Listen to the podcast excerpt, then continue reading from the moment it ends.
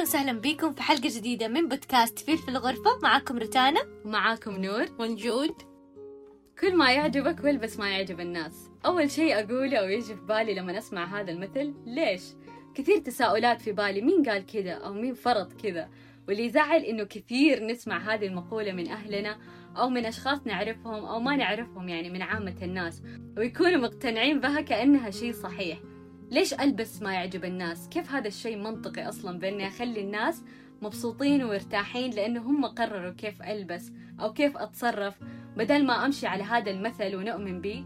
ليش ما نؤمن بلكل مقام مقال؟ منطقي أكثر. كأشخاص عاقلين وفاهمين المفروض إحنا بنفسنا نعرف أنه لكل مقام مقال لكل مكان لبسه رسمي كان أو كاجوال وكل مكان له طريقة التصرفات والأسلوب المناسب له. بدون ما أفكر بالناس إيش حتقول وإيش حتفكر عني إيش يعجبها وإيش ما يعجبها. لأنه قبل كل شيء لو حمشي على هذا المثل كل ما يعجبك كل ما يعجب الناس حأرضي مين ولا مين والناس أذواق مختلفة ومهمة إرضاء الكل تقريبا من المهمات المستحيلة في الحياة.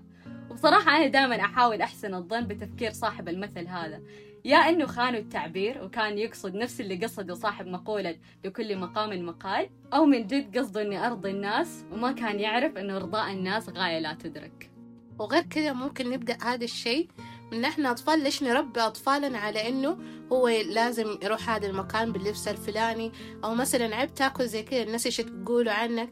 ليه أصلا مرة بيه على إنه هذا الشيء أنت حتسويه لنفسك مو للناس. لأنه في أحاديث كثيرة ممكن تكلمت عن آداب الملابس وعن آداب الأكل. ليه مرة بيه إنه هذا الشيء من الحديث بدل ما نقول له لا هذا اللبس الفلاني؟ إيش يقولوا الناس عننا عيب أو عيب تسوي زي كذا وهذا التصرف؟ لأنه في النهاية هو حيكبر ويتعلم إنه كل شيء يسويه حيسويه عشان الناس مو عشان نفسه. كمان من الأشياء اللي ممكن نجامل فيها على حساب نفسنا أو على حساب الأشخاص اللي نحبهم هي صحتنا النفسية أو العلاج النفسي. بما إنه كثير من شباب اليوم صار عندهم وعي كافي لضرورة العلاج النفسي هم يعرفوا إنهم هم يحتاجوه فصاروا يطلبوا من أهاليهم إنه يزوروا الأطباء النفسيين. بس يعني طلبهم يقابل بالرفض دائما لأنه بس فكرة الأهل إنه إيش حيقولوا الناس لو عرفوا إنه ولدي يروح عند دكتور نفسي حيقولوا عليه مجنون حيقولوا عليه مريض. بس أحس المفروض نحن نفكر فيها من ناحية إنه الصحة النفسية والعقلية مهمة زيها زي الصحة الجسدية بالضبط. والطبيب النفسي كمان زيه زي أي دكتور. يعني إحنا ما أتوقع أي أحد مننا أو من الناس حيعلق إذا أحد قال أوه كيف تروح عند دكتور أسنان؟ كيف تروح عند دكتور عيون؟ لأنهم كلهم نفس الشيء. فالمفروض يكون عندنا وعي أكبر بموضوع الأطباء النفسيين واللي يحتاجها من جد يروحها لأنه هذا الشيء طبيعي.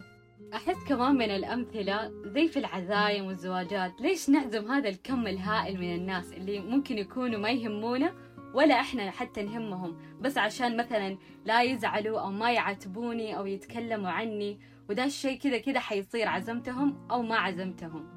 وبعد كل هذا ممكن حيتكلموا عن إذا مثلا كان في زواج عن شكل العروسة ولا العريس حيقولوا أوه أحلى منها أفتح منها هي أطول منه مسكينة. ليه سووا كذا؟ ليه جابوا كذا؟ وليه ما جابوا كذا؟ وهذه التعليقات التافهة عن المكان وعن الأشياء.